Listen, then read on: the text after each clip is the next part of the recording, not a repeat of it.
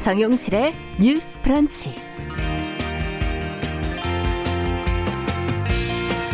안녕하십니까 정용실입니다. 2000년대 초반에 선풍적인 인기를 끌었던 국민 사진첩, 국민 SNS 싸이월드가 최근에 이제 폐업을 한 것으로 확인이 됐죠. 아, 서비스가 자주 불안정하긴 했는데 그동안 쌓아놓은 데이터를 다 잃어버릴 가능성이 커지면서 어, 요 며칠 당황하는 분들이 많아 보입니다. 이 만인의 추억 저장고에서 집단으로 로그아웃 돼 버리는 경험은 처음이니까요. 어, 이 상황이 아쉽긴 하지만 애초에 추억을 완벽히 저장하는 일이라는 것이 가능한 것일까? 생각해보면 그렇지 않은 것 같습니다. 뭐 지금 대세인 인스타그램도 언젠가는 인기가 없어져 사라질 수도 있고요.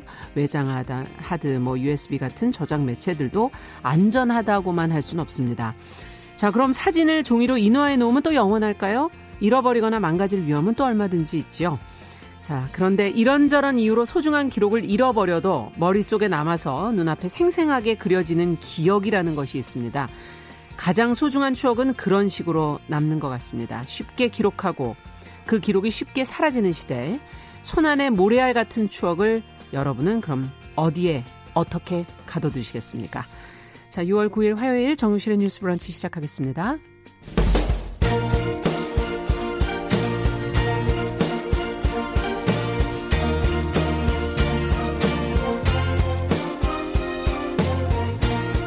여성의 감수성으로 세상을 봅니다. KBS 일라디오 정용실의 뉴스 브런치. 여러분의 의견을 기다립니다. 문자는 샵 9730으로 보내주세요.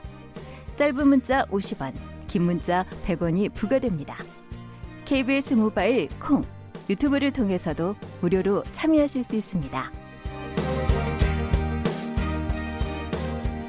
네, 정우실의 뉴스 브런치는 항상 여러분들과 함께 만들어가고 있습니다. 앞서 말씀드린 것처럼 문자 KBS 콩 그리고 유튜브 라이브 실시간으로 계속 열고 있습니다. 항상 많은 분들이 함께 해주고 계셔서 감사합니다.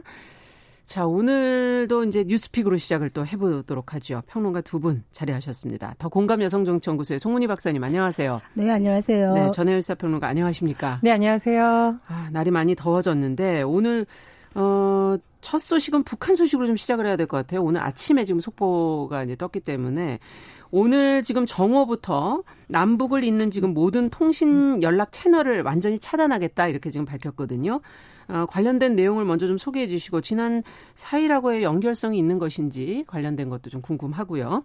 예, 정리부터 좀 해 주시죠. 전혜연 평론가께서. 예, 그렇습니다. 최근 북한에서 우리 정부에 대해서 요구한 것이 대북 전단 살포에 대해서 어떻게 할 것이냐 이 문제를 거론했었죠. 네. 김여정 제1부부장이 6월 3일 이런 입장을 나타냈었고 당시에도 이미 이런 문제를 언급했었습니다. 남북 공동 연락사무소를 폐쇄하는 것이라든가 남북 군사합의 파기, 음. 개성공단 완전 철거 가능성이 거론됐었는데 어, 어제에 이어서 오늘부터 본격적으로 이런 흐름이 나타나고 있습니다. 예. 어제의 경우에는 연락사무소 오전에 전화가 잘 되지 않았다가 오후에 종료 전화, 업무 종료 전화가 됐었다고 하는데요. 예. 오늘 오전 나오는 속보를 보면 통일부에서 밝힌 바에 따르면 북측에서 오늘 오전 9시 어, 남북 공동 연락사무소의 업무 개시 통화를 받지 않은 것으로 알려져 오늘. 있습니다. 네. 이 남북 공동 연락사무소가 중요한 이유는요. 2018년 9월 어, 서로 문을 열었고 통상적으로는 음. 오전 9시, 오후 5시에 이제 업무를 일상적으로. 그렇죠 개시하고 마감하는 전화를 했습니다. 예. 말하자면 상시적인 어떤 대화를 상징하는 음. 채널이라고 할 수 있겠죠. 그렇죠. 그런데 북한에서 어, 오늘 정오를 기점으로 해서 청와대 한라인을 포함한 남북 간 모든 통신 연락 채널을 완전히 차단 폐기한다고 음. 밝혔고 오늘 오전 지금 뭐 국방부라던가 통일부에서 전해지는 소식을 보면 실제로 연락 채널들이 잘 가동되지 않는 것으로 전해지고 아. 있습니다. 네. 그래서 이것이 어떤 남북 강구의 기로에 서 있다 이런 해석이 나올 수밖에 음. 없는데요. 예. 좀 돌아보면 2018년 4월 27일 남북 정상회담, 파문점 선언회담 이후 사실 2018년에는 여러 가지 많은 일이 있었습니다. 음. 말씀드렸듯이 남북 공동 연락 사무소 또 문을 열었었고요. 또 군사 합의도 만들어졌었고 그렇죠. 굉장히 뭐 긍정적 신호가 많았습니다만 네. 2019년 이른바 북미 정상회담 하노이 회담이 결렬된 이후로 어, 여러 가지 문제가 조금 꼬인다 이런 전망이 나오기도 했습니다. 음. 다만 2020년 들어서 왜 코로나19 극복을 위한 뭐 친서가 주고 받았다든가 또 뭐 좀 긍정적인 신호가 있지 않을까 이런 음. 전망이 나왔었는데 대북 전단 살포라는 어떤 문제가 대두된 것을 계기로 남북 관계가 또다시 경색될 수 있다는 우려도 나오고 있습니다. 네. 자, 그럼 앞으로 과연 어떻게 될 것인가? 이것이 뭐 첫 단계다. 음, 음. 추가적인 그런 어, 발표가 또 있을 것처럼 좀 이야기가 되고 있어서 앞으로 남북 관계는 어떻게 되리라 보십니까? 아니 그 지금 북한이 그 굉장히 발끈하고 있는 이유가 대북 전단에 대해서 그 내용의 측면에서도 좀 그런 측면이 있다 그래요. 이때면은 대북 전단 내용 중에 김정은 북한에서는 김정은 위원장이 최고 존엄이라는 거죠. 그런데 김정은 위원장에 대해서 후지산 혈 통이다거나 이런 내용들을 적는 거를 보고 음. 발끈할 수밖에 없는 또 이런 부분은 있는 것 같은데 실제로 조선중앙통신이 이런 말을 했어요. 우리는 최고 존엄만은 그 무엇과도 바꿀 수 없고 목숨을 내걸고 사수하겠다. 이런 어떤 음. 강경한 입장을 보이고 있는데 네. 김여정 부부장이 배신자들이 제값을 계산하게 만들겠다. 이런 얘기를 하고 있는데 네. 어, 한국 정부가 기본적으로 북미 관계와 남북 관계를 얘기하면서 이 삼자 간의 선순환을 얘기하고 있잖아요. 음. 그래서 남북 관계를 좋게 만들므로써 북미 관계도 좀 음, 추동력을 갖겠다 이런 네. 얘기를 하는 거에 대해서도 그거 완전 망상이다 이런 식의 반응을 보이고 있어요. 어떤 걸 원하느냐 북한은 원하는 것이 남북 관계가 아니라 북미 관계를 잘 이끌어 나갈 수 있도록 문재인 정부가 중재자 역할을 더 잘할 음. 수 있지 않았느냐. 근데 음. 왜 못하고 있느냐. 성에 차지 않는다 이런 반응을 보이는 것이거든요. 그런데 사실 어떻게 보면은 지금 대남에 대해서 적대에서 전환하겠다고 하는데 한국 정부가 더 이상 어떻게 더 해줄 수가 있겠습니까? 지금 네. 어떻게 보면 이번 대북 전단 같은 경우에도 어 정부에서 통일부에서 거기에 대한 적절한 조치를 하겠다고 바로 응답을 했지 않습니까? 네.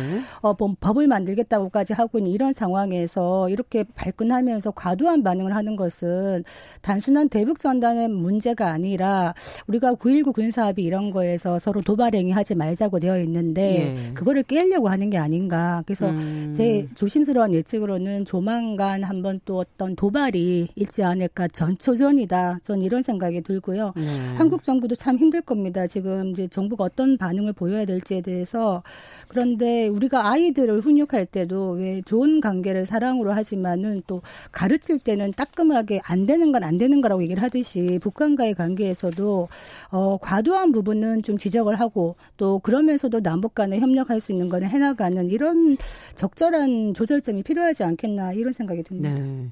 어떻게 보십니까? 최근 여권에서 북한에 대해 개치장장이 거친 어떤 담화 내용 이런 것에 대해서 가는 말이 와야 뭐 오는 말이 곱다. 오는 음. 말이 와야 가는 말이 곱다. 이런 말을 이제 인용을 하면서 북한도 좀 그런 과격한 것은 좀 자제해 달라는 표현을 좀 우회적으로 한 것으로 보입니다. 네. 근데 저는 뭐 말씀해 주셨듯이 이게 대북 전단만의 문제가 아니라 그동안 이어질 듯 말 듯한 어떤 남북 간의 새로운 만남이라던가 네. 또는 뭐 북미 대화라던가 여러 가지 음. 북한으로서 시도했던 시도들이 잘 진행되지 않았던 것에 대한 불만이 그렇군요. 좀 갑자기 표출된 음. 것이 아니냐 이렇게 생각을 하고요. 다만 이제 남북 관계라는 것이 이전 정부에서 그렇고 특히 현 정부의 경우에는 항상 쭉 잘 되던 것이 아니라 잘 됐듯 안 됐듯 하다가 또 잘 됐다가 음. 잘 됐듯 안 됐다 하다가 또 그것을 계기로 오히려 대화가 음. 복원이 됐다가 그런 경우가 많았습니다. 그래서 이것이 대화 안 하면 이렇게까지 할 거야라는 신호로 봐야 될지 아니면 정말로 깨야 되는 것인지 그것은 네. 조금 향후 북한의 움직임을 지켜봐야 될 것 같고요. 최근에 김여정 부부장 담화 이후에 김정은 위원장이 노동국 정치 관련한 회의를 한 자리에서는 대남 관련한 언급이 없었습니다. 음. 그래서 여전히 역할을 나누고 있는 그렇죠. 건가요? 뭐 일각에서는 그것이 뭐 국합, 배드캅 한쪽은 때리고 한쪽은 어르는 네. 방식 아니냐라는 전망이 나오고 있는데 어쨌든 향후 북한에서 어떤 대응을 할지는 조금 더 좀 냉정하게 지켜볼 필요가 있다 음. 그렇게 전망합니다. 그러니까 사실은 지금 문재인 대통령이 최선을 다하고 있죠. 북한 문제에 있어서 어떻게 보면은 끝없는 인내를 하고 있고 음. 북한의 남북 관계를 만들어내기 위해서 많은 제의들을 하고 있음에도 불구하고 이런 식의 반응을 보인다는 것에서는 어 조금 좌절감도 저는 약간 느낍니다. 그런데 문제는 어 지금 탈북 단체가 25일 날 예. 그 대북 전단 100만 장을 뿌리겠다 이렇게 얘기를 하고 있는데 아마 뭐 많은 걱정이 돼도 되겠습니다만 그러네요. 그것을 또 기화로 북한이 어떤 어, 또 반응을 보일 것인가 좀 걱정이 되는데요. 일단 기본적으로 북한이 남북 관계에 대해서 별 흥미를 느끼지 않는다는 것은 음. 큰 걸림돌이다 이런 생각이 듭니다. 트럼프 대통령을 우리가 어떻게 마음대로 할 수 없다는 걸 뻔히 음. 알면서도 이런 불만을 얘기하고 있는 것이거든요. 음. 글쎄요, 저는 좀 생각이 다른데 일단 트럼프 대통령이 지금 미국 내에서의 입지가 뭐 예전 같지 않고 그리고 대선도 얼마 남지 않았기 때문에 그렇죠. 북한에서 과연 트럼프 대통령과의 대화를 계속 원할까는 조금 더 봐야 되는 시점으로 보입니다. 지금 6월이잖아요. 미국 대선 지금 국면을 보면 어, 그리 뭐, 오래 남지 않았죠. 그렇습니다. 예. 예. 민주당의 뭐 대선 후보도 사실상 확정이 됐다라고 나오고 있고 여론조사 결과도 조금씩 예, 나오고 그렇습니다. 있고요. 사실상 예. 미국에서 8월이면 경선 국면으로 들어간다고 음. 하거든요. 뭐 북한에서 이미 그런 걸 다 계산하고 있다고 봅니다. 음. 그리고 대북 전단 말씀하셨는데 저는 사실 이 대북 전단 타부자 단체들이 좀 이런 점을 좀 고려해서 좀 신중하셨으면 하는 강한 바람이 있는 것이 지금 그 페트병에 쌀 넣어서 북한으로 보내겠다 하는 그 시도하고 주민들이 또 지금 마찰할 뻔한 사례가 있었어요. 네. 근데 주민들 언론 인터뷰를 보니까 이 페트병이 다시 우리나라 해안가로 돌아와서 아. 이것이 어민들의 생활에 아주 큰 불편을 주거나 바다를 오염시키거나 잘못하면 그 안에서 이게 썩어서 예. 오염을 시킨다는 거예요.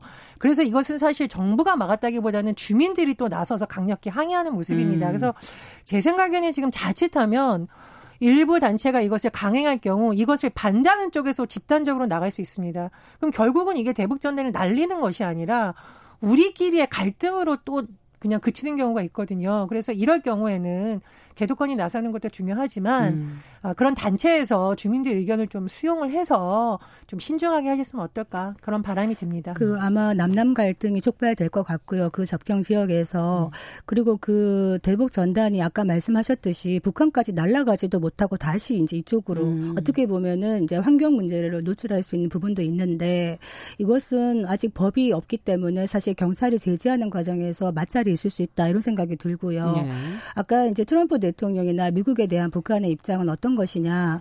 지금 대선을 앞두고 미국이 북한 문제를 관심을 크게 가지지 못하는 이 상황입니다. 이걸 네. 가장 잘 알고 있는 것이 북한인데 네. 왜 도발을 할 것이냐고 하면 그렇기 때문에 바로 그렇기 때문에 대선 전에 트럼프 대통령으로부터 얻을 수 있는 것은 가장 많이 얻어내고 음. 그 이후에 또 새롭게 되는 대통령이 누가 될지 알 수 없는 것이거든요. 북한과 다르지 않습니까?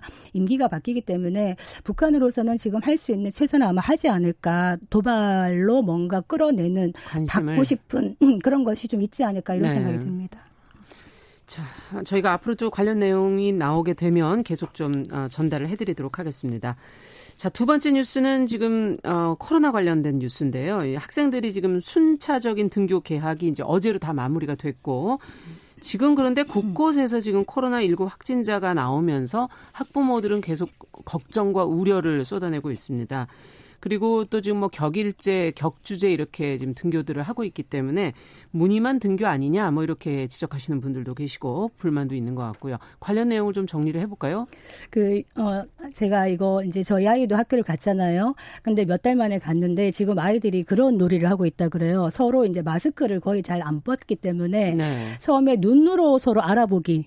너가 누구인가 우리가 예. 그동안 이제 동영상으로만 음. 봤는데 누가 누구인지 그 맞추기 놀이 했다. 그리고 음. 밥 먹을 때도 옆으로 앉아서 못 먹는다 그래요. 그러니까 걸을 때도 띄엄띄엄 거리를 두고 걸어야 되고 아. 어, 아침 저녁으로 발열 체크하는 것도 기본이고 어떻게 보면은 우리가 흔히 하던 학교 생활과는 전혀 다른 지금 학교 생활을 하고 있는데 예. 아이들이 그나마 정, 그 적응을 잘 하고 있다. 그렇지만 학교 가는 게 좋다고 얘기하는 아이들이 많더라고요. 음. 그럼에도 불구하고 예. 네. 집에 있는 것보다는 낫다 이런 얘기를 하고 있는데 학부모 입장에서는 걱정이 되는 게 어떤 것이냐면 지금 이제 학교가 과밀 학교가 되는 걸 막기 위해서 예. 지금 깜깜이 감염이 있다 보니까 학교에 3분의 1이나 3분의 2 정도만 남기고 음. 계속 순환을 시키겠다 이렇게 해가지고 아이들이 격 주나 이제 한 이렇게 학교를 왔다가 또 온라인으로 또 집에 네. 갔다가 이런 식으로 한다 그래요. 병행하고 있죠. 근데 예. 학부모들 중에는 어떤 걱정을 또 하는 사람들이 있냐면 이거 더 위험한 거 아니냐. 아. 예, 그런 식으로 어차피 특히 기숙사 같은 경우는 더 심하고요. 일반 학교 같은 경우에도 이거 문의만 등교하는 거 아니냐, 형식적인 음. 거 아니냐, 차라리 온라인을 하면 어떻겠느냐 이런 견해도 있지만은 한편에서는 또 맞벌이 부부인 경우에는 음. 아이들의 온라인 수업을 봐주지도 못하고 점심도 못 챙겨주는 이런 상황이 몇 달을 갔기 때문에 등교 계약이 좋다 이렇게 음. 하는 견해도 있고 많이 나뉘고 있습니다. 네. 지금 오랜만에 학교 가는 거를 아이들은 좋아하는 것 같은데 학사 일정도 사실 아직 좀 마무리가 제대로 안 돼서 특히 고3 같은 경우는 중요하고요. 어, 보내면 또 불안하고 안 보낼 수도 없고 어떻게 학부모들 마음은 참 어, 혼란스러우시겠어요. 음. 학부모들도 고민이 많고 지금 현장 교사들이 음. 굉장히 고민이 힘드시죠? 많다고 합니다. 네. 왜냐하면 원격 수업으로 할 수 있는 내용이 있고 원격 수업을 할 수 없는 내용이 있잖아요. 그렇죠. 예를 들면 아직까지 우리나라가 원격 수업으로 뭐 기말고사를 본다던가 그렇게 하진 음. 않습니다. 그렇다 보니 중간고사, 기말고사, 그 다음에 여러 가지 뭐 수행평가, 학력평가 이런 일정이 계속 잡혀 있다는 거죠. 음. 근데 이것이 교사들이 자의적으로 미루거나 안 하거나 할 수 없는 상황입니다. 아. 그러니까 지금 학교에서는 또 학사 일정을 맞추느라고 교사들이 굉장히 고민을 그렇죠. 하고 있고 교사들 입장에서는 만약에 다시 이것이 뭐 휴원이 된다던가 이랬을 경우에 또 공황 상태가 올 수 있다라는 우려가 굉장히 많은 것 같습니다. 음. 그래서 지금 교육부에서도 굉장히 뭐 어, 뭐, 긴급하게 대응을 할 거고, 걱정하지 말라라고 계속 안심을 시켜주고 있는데, 굉장히 촉각을 곤두세우고 있는 것으로 보입니다. 음. 그래서, 어쨌든 학생들 안전이 굉장히 중요하니까요. 교육부의 대응이 매우 중요할 것으로 보이고요. 또 다르게 제가 보고 있는 지점은 지금 수능. 아마 지금 고3들이 어느 때보다 힘든 한 해를 보지 않을까 예. 싶습니다. 아마 10월 수능 일정이 뭐 계획대로 진행될 것 같다고 아침에 속보가 나오고 있는데 예. 저는 수능 일정 관련해서는 음. 교육부에서 최대한 빨리 확정해 주는 것이 오히려 나을 수도 있다. 음. 학생들 입장에서는 뭔가 자꾸 바뀌는 것이 계속 불안한 거거든요. 그래서 음. 그런 부분은 좀 신경 써줬다면 좋겠다는 생각이 듭니다. 그리고 이 이제 언론 인터뷰를 보니까 학생들이 한 말 중에 제가 가슴에 정말 와닿는 말이 있었습니다. 이게 정말 아이들다운 음. 말이에요. 얼른 코로나19가 사라져서 친구들과 마음껏 놀고 싶다. 아, 사실 어른들은 학사 일정 고민하고 예, 시험 고민하고 맞아요. 우리 애가 공부 못하면 어떡하나 음. 이런데 아이들의 마음은 하나인 것 같아요. 친구들과 마음껏 놀고 싶다. 마스크도 벗지도 예, 못하고. 그렇습니다. 마스크 벌고.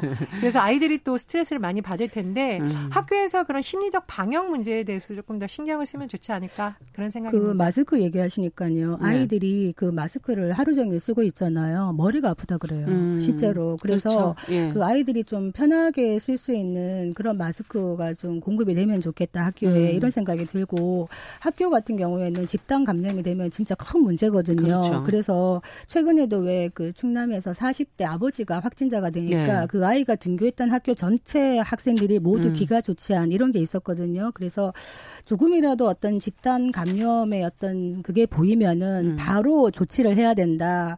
그래서 뭐 유은혜 교육부 장관도 그런 말은 했어요. 뭐 학생 안전이 위협받으면은 신속하게 결정하겠다고 하는데 네. 학부모들 입장에서는 어쨌든 걱정이 안 될 수가 없는 이런 음. 상황인데 이번 주나 다음 주까지는 지역사회 감염을 좀 지켜봐야 되지 않겠나 이런 생각이 음. 듭니다. 네. 지금 뭐 학생들 보내신 학부모들께서 몇 분이 그 의견 올려주셨네요. 9532번님께서는 5학년이라 오늘 처음 큰 딸을 보냈다라는 얘기 해주신 분도 계시고요. 또 아소카님은 초등학생은 지금 학교 가도 운동장 못 나가고 식당 통제되고 말 못하고 교도소랑 비슷하다 뭐 이런 어, 답답하다는 의견 보내주신 분들도 있고요. 네. 어, 한마디 더 음. 지금 문제가 되는 게 아이들 중에요. 비염 이나 네. 천식기도 있는 아이들이 많거든요. 그러면은 예. 콧물도 나고 기침을 해요. 음. 근데 이 비염은 사실은 이 이거랑은 코로나 19랑은 다른 것이거든요. 네. 실제로 그 전문가 교수님도 엘러지 비염이나 천식 같은 경우는 이 코로나 19랑 다르기 때문에 마스크를 잘 쓰고 거리를 음. 1미터 두면은 전염성이 없다라고 얘기도 하시는데도 불구하고 음.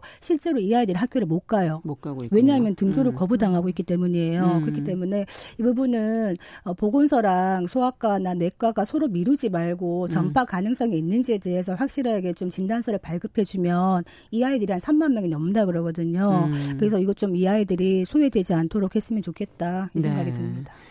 자, 다음 뉴스는 저희 삼성 이재용 부회장 경영권 승계 의혹과 관련해서 구속 여부가 결정이 됐나요? 어, 예. 전혜연 평론가께서 관련 내용 좀 정리를 해주시죠. 예, 제가 이제 검찰 관련한 소식을 전할 때 키워드를 이렇게 나눠드리는 이유가 시점이 이제 복합적으로 작용을 그렇죠. 하잖아요. 예. 좀 일단 첫 번째 키워드 말씀을 드리면 삼성전자의 어떤 핵심 인물 네, 삼성의 핵심 인물 3인방을 네. 키워드로 잡았습니다. 누구냐면 이재용 삼성전자 부회장, 음. 최지성 예전 삼성 미래전략실장, 네. 그리고 김정중 전 미전실 전략팀장 이 세 명에 대한 구속영장이 청구가 되는데 세 명 모두에 대해서 기각이 됐습니다. 아. 아 이세 명이 이 3인방을 가리켜서 이번 사건의 핵심 관계자라고 그렇죠. 하는데 어쨌든 법원에서 구속영장을 음. 기각을 해서 이재용 부회장의 경우에는 지금 기가 조치된 상황입니다. 두 번째 키워드 도대체 어떤 혐의로 그러면 영장이 청구됐고 수사가 됐던 것일까 예. 살펴보면 어, 자본시장법상 시세 조종 부정거래 음. 그리고 주식회사 외부감사법 위반 등의 혐의가 적용이 됐었는데요. 시점을 조금 거슬러 올라가 보면 2015년 5월 어, 이 부회장 등이 이사회 합병 결의 이후 호재성 정보라고 하잖아요. 네. 여러 가지 정보, 영향을 음. 미치는 정보를 띄어서 제일모직과 삼성물산 주가를 동시에 부양하는 음. 주가를 조작한 혐의를 주가 받고 있습니다. 예. 물론 이제 삼성의 입장은 다르지만 검찰은 네네. 그렇게 보고 음. 있는 거고요. 또 삼성 바이오로직스 얘기가 많이 나오고 있는데 네네. 4조 5천억 대 회계 사기 혐의를 받고 있습니다. 그런데 이것 역시도 삼성의 입장이 좀 달라요. 음. 기업의 입장을 좀 전해 드리자면 삼성이 최근 호소문을 낸 내용을 좀 요약해 보면 예. 일단 삼성물산과 제일모직의 합병 같은 경우에는 법 규정과 절차에 따라 처리했다 이렇게 음. 주장을 하고 있고요. 네. 삼성 바이오로직스의 회계 문제 역시 국제 회계 기준에 맞춰서 처리됐다 이렇게 주장하고 있습니다. 네. 또 이제 합병 문제에 대해서도 시세를 조장했다라는 것은 검찰의 주장일 뿐이지 음. 사실이 아니다 이렇게 반박해 왔습니다. 네.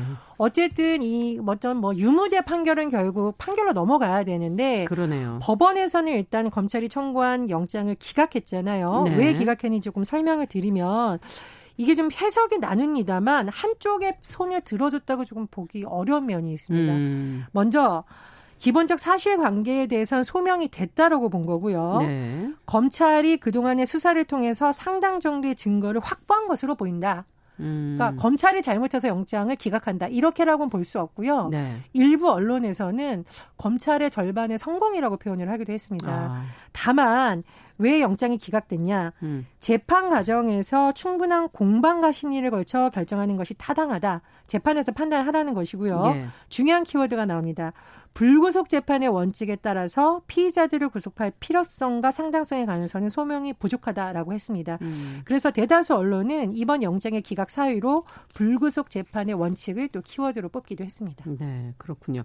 자, 이번 결정에 대해서 두 분은 어떻게 생각을 하십니까? 어, 삼성의 입장에서는 최악의 상황은 피했다라고 음. 볼수 있겠지만은 아까 말했듯이 이 불구속 재판의 원칙이라는 것이 굉장히 중요하거든요. 예. 그래서 도주의 우려라거나 증거 인멸의 가능성이 클 때는 구속을 합니다만 그렇죠. 이 사안은 그렇지 않다고 본 것이죠. 네. 그래서 문제는 그 판사의 말처럼 이 책임 유무나 정도는 재판 과정에서 충분히 결정하겠다. 음. 그래서 아마 재판으로도 관심이 갈 것인데 어 문제는 검찰이 영장을 재청구할 가능성도 남아 있습니다. 아. 어, 몇년 전에 2017년에 국정농단 사건으로 재판받을 때 처음에 영장이 기각됐다가 바로 다시 재청구해서 된 경우가 있었거든요. 음. 이번 같은 경우는 아마 그렇게 할 가능성은 좀 적지 않나 싶습니다만 그리고 또 아까 얘기했던 검찰 수사 심의위원회라는 게 있죠. 네. 이 검찰 수사 심의위원회에서 만약에 기소로 결정을 내린다면은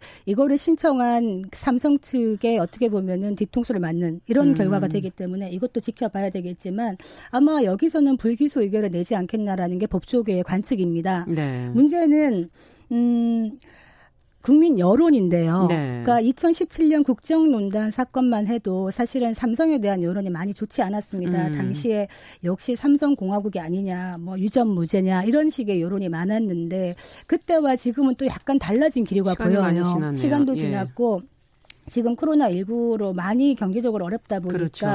아, 게다가 지금 이런 틈, 이런 틈을 타서 북, 중국이 예, 삼성의 예. 반도체를 어떻게 보면 따라잡으려고 하는 이런 음. 것들도 있고 치열한 경쟁 속에서 한국 경제가 많이 어려운데 재벌 오너의 리스크를 좀 극복을 해서 삼성이 제대로 역할을 하면 어떻겠냐라는 의견들도 있다는 것이죠. 음. 그러다 보니까 국민 여론 부분도 약간은 달라진 기류도 좀 있는 것 같고 여전히 삼성공화국에 대한 비판도 있습니다. 있습니다만 음. 이런 부분들이 어떻게 좌우될 것인가 생각이 되는데 제가 좀 눈여겨 보는 거는 지금 아마 11일 날 그 중앙지방검찰청에서 부의심의위원회를 열어요. 그건 뭡니까? 이게 뭐냐 하면은 네. 이 무작위로 추천된 그 검찰 시민위원이 있어요. 네. 이 15명이 이 사건을 수사심의위원회에 넘길지를 결정하는 게 부의심 사심의 위원회예요. 그래서 네. 이게 왜 중요하냐면 그 검찰의 시민위원회가 있습니다. 검찰 시민위원회가 뭐냐 하면 그 기소를 사실은 음, 검찰만 할 수 있죠. 네. 이거를 기소 독점주의라고 하는데 이 검찰이 어떤 거는 기소하고 어떤 건 안 하고 이렇게 할 수가 있잖아요. 그렇죠. 그래서 이런 폐해를 견제하기 위해서 만든 게 검찰 시민위원회예요. 음. 이게 2010년에 만들어졌어요. 네. 그 검사 성접대 사건 이후에 만들어진 음. 건데 거기에 따라서 또 검찰 심의위원회가 만들어진 거예요. 2018년에. 네. 그래서 만약에 이번에 이걸로 이제 이재용 사건이 첫 수혜자가 될 것인가 음. 이 부분도 조금 관전 포인트라고 보여집니다. 네, 어떤 결정이 나오게 될지. 될지 지켜보겠습니다. 전혜연 평론가께서는 어떻게 보세요? 그 민주사회를 위한 변호사 모임과 참여연대가 네. 이 법원 구속영장이 청구된 시점, 그러니까 기각되기 전이죠. 음. 기자회견을 열었습니다. 그래서 굉장히 이제 비삼성에 대해서 음. 비판적인 의견을 냈는데 왜냐하면 준법 경영을 모면한 법 경시행위에 대해서 엄중한 처벌이 필요하다 음. 이렇게 강조를 했었고요. 그리고 사실 이제 우리 기업인들이 이렇게 기소가 되거나 검찰 수사 받으면 경제 살리기 많이 그렇죠. 얘기하잖아요. 네. 거기에 대해서도 굉장히 비판적인 시각을 드러냈습니다. 그래서 어 당시 그 성명이 나온 거 보면 경실련에서 성명을 음. 냈는데 삼성을 비롯한 한국 재벌의 정상적 경영, 건전한 소유 지배 구조 확립은 향후에도 불가증인 것이 아니냐, 즉 네. 엄벌해야 된다는 주장을 내고 있습니다. 그래서 음. 뭐 판결은 결국 법원의 몫입니다만 그렇죠. 일각에서 또 왜 이렇게 삼성을 음. 비판하는지 삼성에서 뭐 좀 돌아봐야 되지 않을까. 그러네요. 똑같은 선례는 반복하지 않도록 새로운 체계를 마련해야 네. 되지 않을까. 네. 재미, 재밌는 게 오너 네. 리스크라고 얘기하는데 음. 어제 그 총그 그 구속에 관련된 상황에서도 음. 삼성전자 주가가 올라갔더라고요. 그렇군요. 네. 예, 재판 결과를 좀 지켜봐야 되겠습니다. 오늘 뉴스픽 전혜연 평론가 더 송문희 박사님과 함께 어, 진행해 봤습니다. 오늘 말씀 잘 들었습니다. 감사합니다. 감사합니다. 정용실의 뉴스 브런치 듣고 계신 지금 시각 10시 32분 향해 가고 있고요. 라디오 정보센터 뉴스 듣고 오겠습니다. 코로나19 확진자가 어제 하루 38명 확인돼 누적 확진자가 11,852명으로 집계됐습니다. 신규 확진자 38명 중 35명이 수도권에서 발생했습니다. 여야가 오늘 상임위 정수조정 특별위원회 첫 회의를 내고 각 상임위원회별 위원수 개정 논의에 나섭니다. 위원수 개정안은 내일 오후 2시 본회의에서 처리될 예정입니다. 세계은행이 올해 세계 경제 성장률을 마이너스 5.2%로 전망했습니다.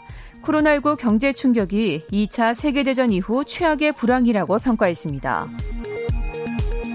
코로나19 영향으로 정부가 재정 확장 기조를 이어가면서 4월 국가 채무 증가액이 역대 최대치를 기록했습니다. 기획재정부에 따르면 4월 말 기준 국가 채무는 746조 3천억 원을 기록했습니다. 지금까지 정보센터 뉴스 정원나였습니다.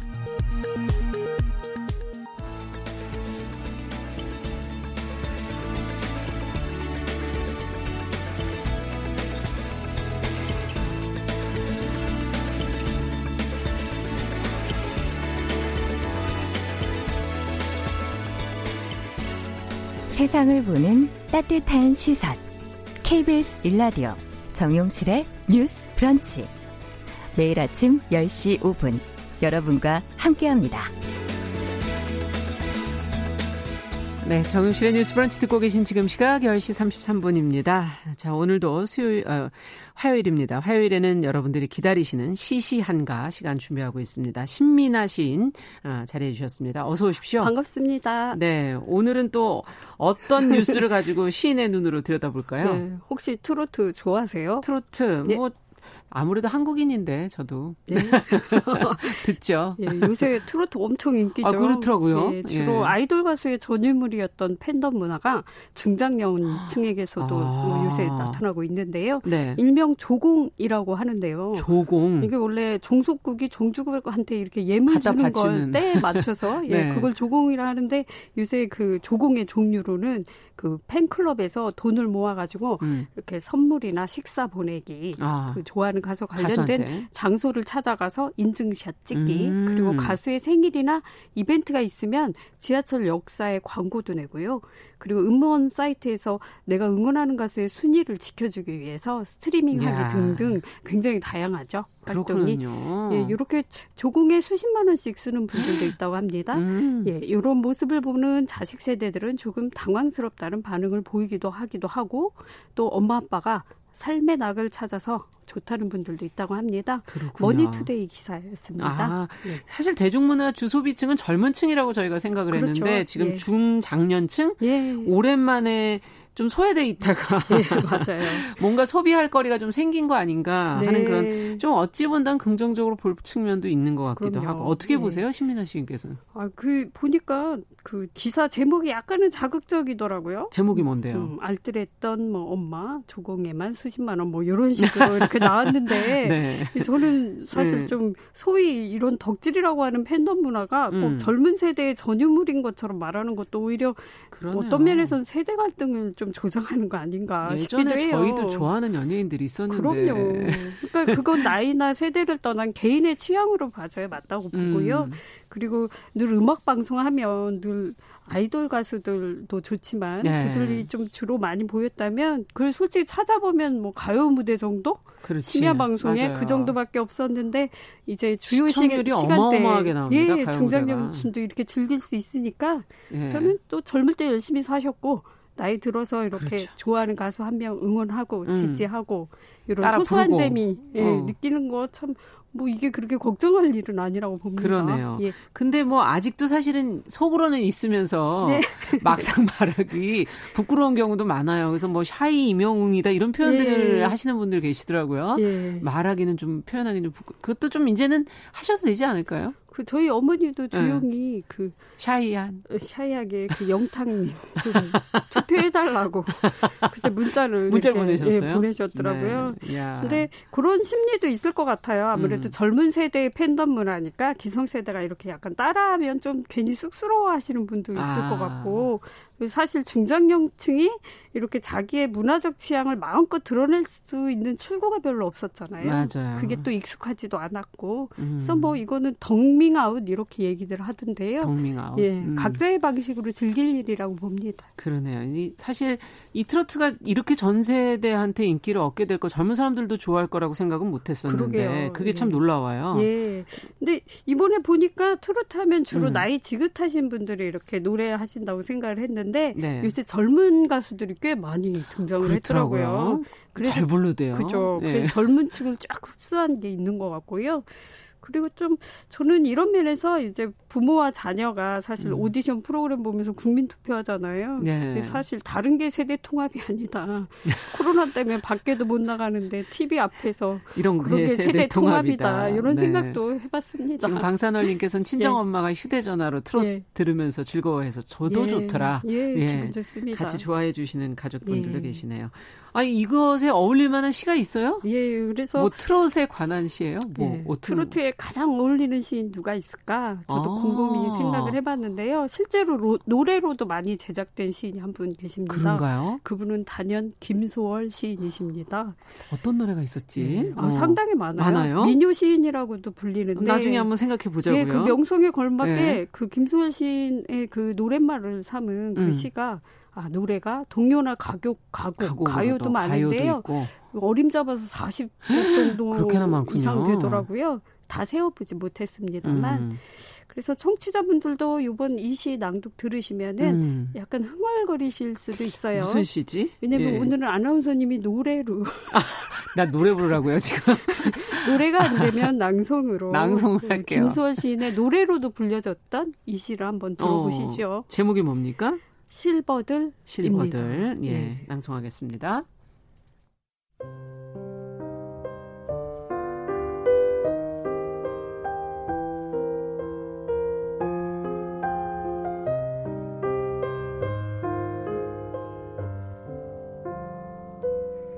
실버들 김소월 실버들을 천만사 늘여놓고도 가는 봄을 잡지도 못한단 말인가. 이내 몸이 아무리 아쉽다기로 돌아서는 님이야. 어이 잡으랴. 한갓되이 실버들 바람에 늦고 이 내 몸은 시름에 혼자 여위네. 가을바람에 풀벌레 슬피 울 땐 외로운 마음에 그대도 잠 못 이루리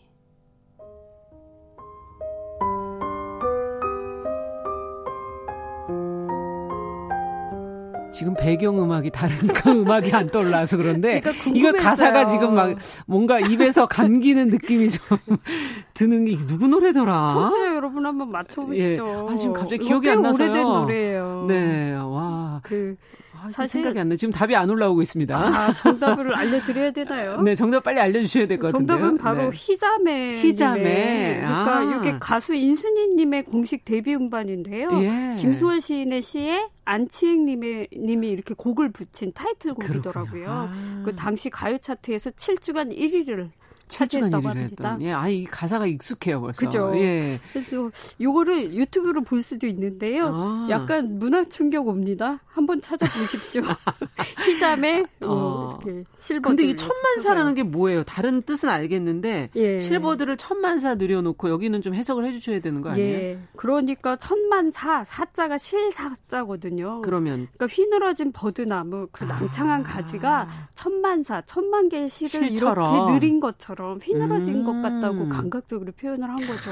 황홀하지 않습니까? 멋진 표현이군요. 예, 그래서 저는 네. 첫 행을 들었을 때 이 천만 개의 실이 이렇게 왔다 갔다 버드나무처럼 휘늘어진 풍경이 떠오르면서 좀 황홀하다. 지금 김영준 님이 예. 희자매 노래 실버들 생각나신다고 그렇게 예. 적어주셨고 중간에 역동적인 율동도 있습니다. 아. 예.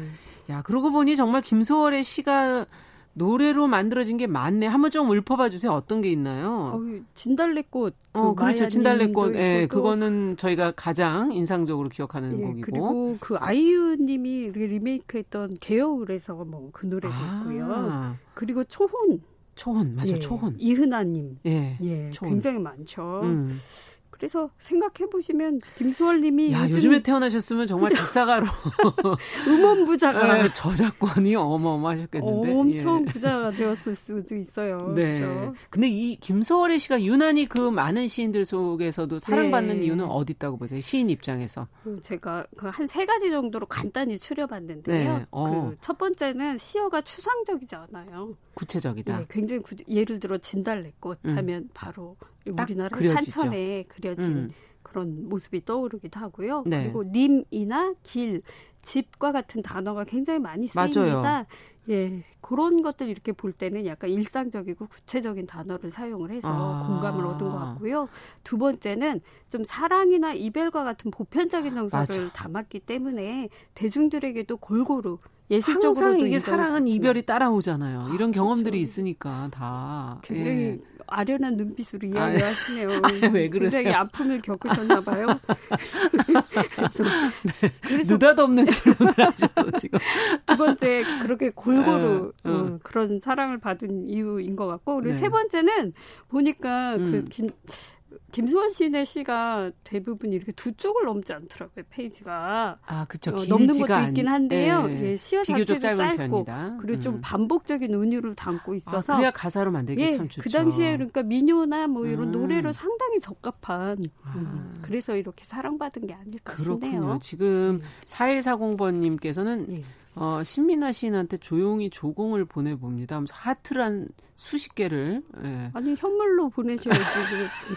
하트도 감사히 받겠습니다. 아니, 시인이 왜 이렇게 얘기가. 자, 그 다음에 5873번님은 네, 네. 63세 할머니신데 네. 스트리밍 엄청 하고 계시다고 아유, 요즘에. 요새 그거 줄여서 스밍이라고 하더라고요. 네. 네. 예.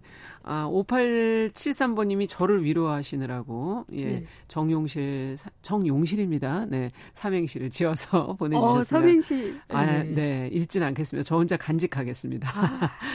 알겠습니다. 지금 김영준님께서는 그 초원도 정말 좋았다. 아, 좋죠. 산산이 예. 부서진 이름이요. 부르다가 내가 죽을 이름이요. 이렇게 시작하는 초원. 아, 노래가 떠오르네요. 예. 음. 아, 여러 가지 글들을 막 보내주셨어요. 어, 가장 신민아 시인이 좋아하는 트로트? 끝으로. 예. 전통가요? 어떤 게 있었죠? 저는 아버지께서 가끔 네. 이렇게 집에서 흥얼거리시던 노래가 있어요. 네. 그 배호님의 돌아가는 삼각지하고 어. 그 주현미님의 비 내리는 영동교. 영동교. 예, 그거 참 좋아하셨습니다. 네. 약간 TMI인데 네. 저희 집 둘째 고양이 이름도 배호입니다. 약간 물어보지도 않았는데 예, 정말 TMI지만 네, 네, 한번 이야기해봤습니다. 네. 오늘 신민아 시인과 함께한 시시한가 네. 어, 대중문화의 주류가 된 이 트로트 가수 팬덤 문화를 즐기는 중장년층 이야기 나눠봤습니다. 네. 말씀 잘 들었습니다. 감사합니다. 감사합니다.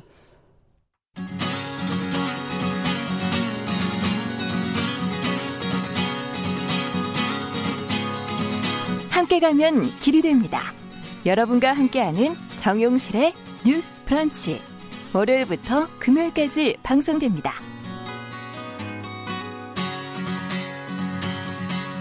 안 썼어.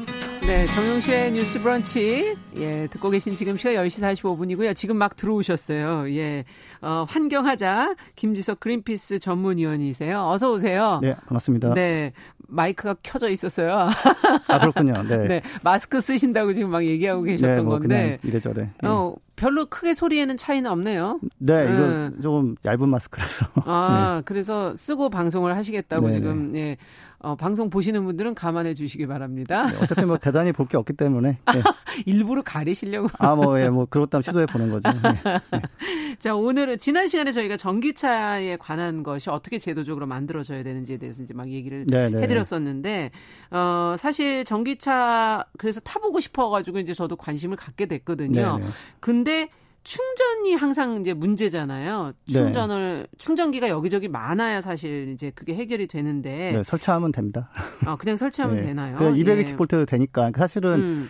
충전은 많이 이제 사실 맘만 먹으면 음. 어, 예, 조금만 투자만 하면 되고요. 가다가 혹시 멈출까 봐. 아, 그런 그런, 그런 거는 일은 없어요? 사실은 일반 차도 가다가 불나고 하지 않습니까? 그러니까 그런 거랑 비교하면 그러니까 예. 완벽한 제품은 어디도 없고요. 아. 다만 뭐 어제만 해도 이제 뭐 전기차 전문 업체 주식이 엄청나게 음. 올라가지고 그렇죠. 예 그리고 영국 같은 경우도 그 보조금을 더 늘렸어요. 영국은요? 예, 전기차 보조금을 프랑스도 좀 늘렸다고 예, 얘기를 프랑스 해주셨는데 늘렸고 독일도 늘렸고 독일도 늘리고 어, 어제 밤에 영국도 늘렸고 영국도 늘리고 그러니까 예. 지금 대세가 그렇게 가는 거군요. 예, 그렇게 하지 않으면 이제 기후 위기를 막을 수가 없어서. 근데 저는 예. 여기서 하나 질문이 네네. 있어요. 실제로 석유를 쓰는 것에 비해서 전기도 뭔가 생산을 해야 되는 거죠. 당연하죠. 예, 예. 그러면 그것으로 인해서 만들어지는 공해, 전기 생산을 위한 네네. 그거는 어, 어떻게 되는 거예요? 예, 그러니까 그 전기차를 얘기하면 네. 아니 그 뭐 전기는 어디서 그냥 뭐 그러니까 뭐 그냥 나오는 게 아니잖아요. 예, 예. 얘기하시는데 이제 근데 만약에 이제 그게 사실은 해결이 안 된다면 네. 그러면 프랑스, 독일, 영국이 전부 다그 네. 그 생각을 못 하고 전기차를 막 늘리는 거잖아요. 네. 그러니까 이제 사실은 이제 그런 정부들이 그렇게 바보 같진 않거든요. 음. 그래서 다 감안하고 하는 거고. 음. 그러니까 석 휘발유랑 경유는 네. 석유를 가지고 만들어야 되거든요, 무조건. 네, 그렇죠. 네, 근데 이제 전기는 다양하게 만들 수 있습니다. 그러니까 음. 원자력도 뭐 있고 뭐 수력도 있고 석탄, 가스 아. 거기다가 이제 이제 태양광하고 풍력으로 음. 만들 수가 있거든요, 전기는. 네, 자연에서부터. 음, 음 그렇죠. 예, 자, 그러니까 인공 장비를 쓰지만 어쨌든 그 그거 설치하고 나면은 더 네. 이상 들어갈 게 없는 그렇죠. 예, 그래서 되는 거라서 사실 태양광 음. 풍력이 우리나라에서 약간 이제 의심을 많이 받는데 네. 잘 되거든요. 잘 되나요? 네, 우리가 그만큼의 네. 바람이 부느냐 뭐 이런 얘기를 하시는 분들도 계시고. 아, 그 그러니까 풍력 자원 음. 같은 경우는 북유럽이 가장 좋긴 좋아요. 그러니까 예. 지역별로 많이 하시는 데들이 있잖아요. 네, 근데 이제 예를 들어서 태, 어, 태양광을 보면 가장 많이 하는 나라가 어딘지 혹시 아십니까? 태양광. 예. 뜨거운 나라들 아닐까요? 어, 가장 많이 하는 곳은 중국입니다. 아, 그래요? 예. 근데 음. 그러면 이제 두 번째 하는 나라가 미국이고요. 어. 세 번째가 약간 의외이실 거예요. 한, 번 맞춰보세요. 세 번째는 어딜까요? 유럽 아닌가요? 일본입니다. 일본인가요? 예, 우리나라가 아, 일본 의외네요. 네, 예. 중국하고 일본 사이에 있잖아요. 예. 그러니까 기상 조건이 좀 많이 비슷합니다. 예. 그러면 우리도 할 수 있다는 얘기네요, 여건적으로. 네, 잘 잘 됩니다. 예, 어. 예, 잘 되고 그다음에 풍력은 풍력은 북유럽이 가장 좋긴 하지만 음. 어그 중국도 하고 풍력도 아, 일본도 하거든요. 일본도 해요. 네, 그러니까 바람 좋은 곳에 찾아가면 되는데 장소를 잘 잡기만 하면. 네, 네. 다만 이제 그 태양광 설치를 해놓으면 좀 인공적으로 보이니까 뭐 그런 거에 대한 정서적인 반발이 좀 있고. 그렇죠. 쭉그 패널을 이렇게 쭉 두니까. 네, 네. 네. 그리고 이제 그 풍력 발전기 같은 경우도 이렇게 어떻게 보면 이제 풍광 좋은 곳에 서 있다거나 이런 거를 음. 별로 이렇게 괜찮네, 뭐 멋지네 생각하는 분도 있지만 또 싫어하는 음, 분들도 그렇죠, 있어요. 그렇죠. 예, 예. 근데 음. 어. 좀 정서적인 것과 경관적인 거에 대한 그렇죠. 것이 문제인 거지. 음. 어, 설치해 놓으면 어, 충분히 전기는 나옵니다. 아, 네, 잘 나옵니다. 앞서 네. 중국, 미국, 일본 이런 순서로 지금 많이 한다는 얘기를 해주시면서 네. 그럼 우리 수, 준을 좀 얘기해 주셔야 되잖아요. 우리는 태양광이 한 13위 정도인가 되고요. 태양광이 13위. 예, 그리고 4위를 얘기하자면 4위가 독일이거든요. 네. 독일은 이제 약간 그 좀 음울한 날씨와 그렇죠. 시베르트 가곡이 별로 없는. 네, 근데 네. 그게 전 세계 4위고 음. 우리나라가 독일 대비 한 5분의 1밖에 안 돼요. 13위. 예, 예. 그래서 그럼 우리, 풍력은 풍력은 우리나라 정말 주민 반발이 너무 심해가지고 아. 그 풍력 사업자 만나보면 너무 너무 힘들어하세요. 이게 사실은 큰 피해가 없음에도 불구하고 설치하는 것 자체가 쉽지 예, 않은 반발이 굉장히 심하고 예. 환경부도 그 설치를 이제 잘 허가를 안 내주고 지금도 예. 그런 얘기들이 있어요. 지금 마이클님께서 임야에다 네. 나무를 다 베고 태양광 그 설치하는 것도 맞는 거냐 이런 얘기를 또 하시는 분들도 아, 계시거든요. 네, 오늘 뭐뭐 음. 뭐 나왔으니까 음. 네, 솔직하게 얘기를 해봐야죠. 음, 예, 그렇죠. 그러니까 그 지금 상황이 음. 기후 위기라고 하고 음. 뭐 비상 선언을 하는 이유는 음. 이대로 가면 사실은 뭐 나무고 뭐 풀이고 뭐고 좀 다 죽는 상황이거든요. 음. 예, 그러니까 사실 뭐 검색해 보시면 나오지만 음. 구상나무라고 우리나라만 있는 그런 침엽수가 있어요. 지금 무더기로 죽고 있어요. 아. 예, 무더기로 죽고 있습니다. 어. 지리산 그러니까 이렇게 그선 긋고 국립공원이라고 해서 보호 구역을 해놔도 예, 그런데 많죠 구상나무. 비가 안 오고 어, 너무 겨울이 아. 건조하고 그래서 어, 시름시름 앓다가 대량으로 죽어버리는 이게 이미 이미 많아요. 이미 그러고 있거든요. 그래서 어, 어 그러니까 사회 그러니까 저는 이게 재생에너지 시설을 친환경 뭐 이런 식으로 보시기보단 그러니까 방위 시설. 음. 그러니까 우리 그 어, 마을과 우리 시와 뭐 우리 나라를 지키기 위한 좀 이렇게 방위 시설이라고 보시면 더 좀더 음. 이렇게 받아들이시기가 좋을 거예요. 예. 그러니까 음. 경관적으로나 이런 거에서는 눈에 거슬릴 수 있죠. 그건 이제 사람의 취향이고 이런 거니까. 음. 근데 어 실질적으로는 어 그거를 많이 안 하면 전체 모든 것을 잃게 되는 그렇군요. 네 그런 상황이라서 그러면 네. 좀 네. 따져 봐야죠. 경제성이 네. 정말 있는 것이냐, 기술적으로 지금 우리가 할 수 있는 거냐 이런 부분도 좀 중요한 거 아니겠습니까? 아, 당연하죠. 현실적으로 당연하죠. 예. 네. 예. 그러니까 재미있는 거는 하나큐셀이라는 회사가 음. 있어요 우리나라에. 음. 그 독일에 있는 큐셀이라는 회사를 인수한 네. 어 인수해서 이제 하나큐셀이라고 만든 건데 우리나라 회사인데 태양광 셀이라고 해서 그 네모판이 있거든요. 네, 알아요. 예, 패널 팬 그걸 여러 개를 이제 붙인 게 패널인데 그렇죠. 그 셀 단위에서는 하나 큐 셀이 전 세계 1위 1위거든요. 어. 그래서 어뭐 하와이에서 뭐 태양광 발전소를 만든다. 뭐 미국에서 한다 이랬을 때 예. 어 굉장히 많이 수출을 합니다. 음. 예, 대부분 수출을 하고요.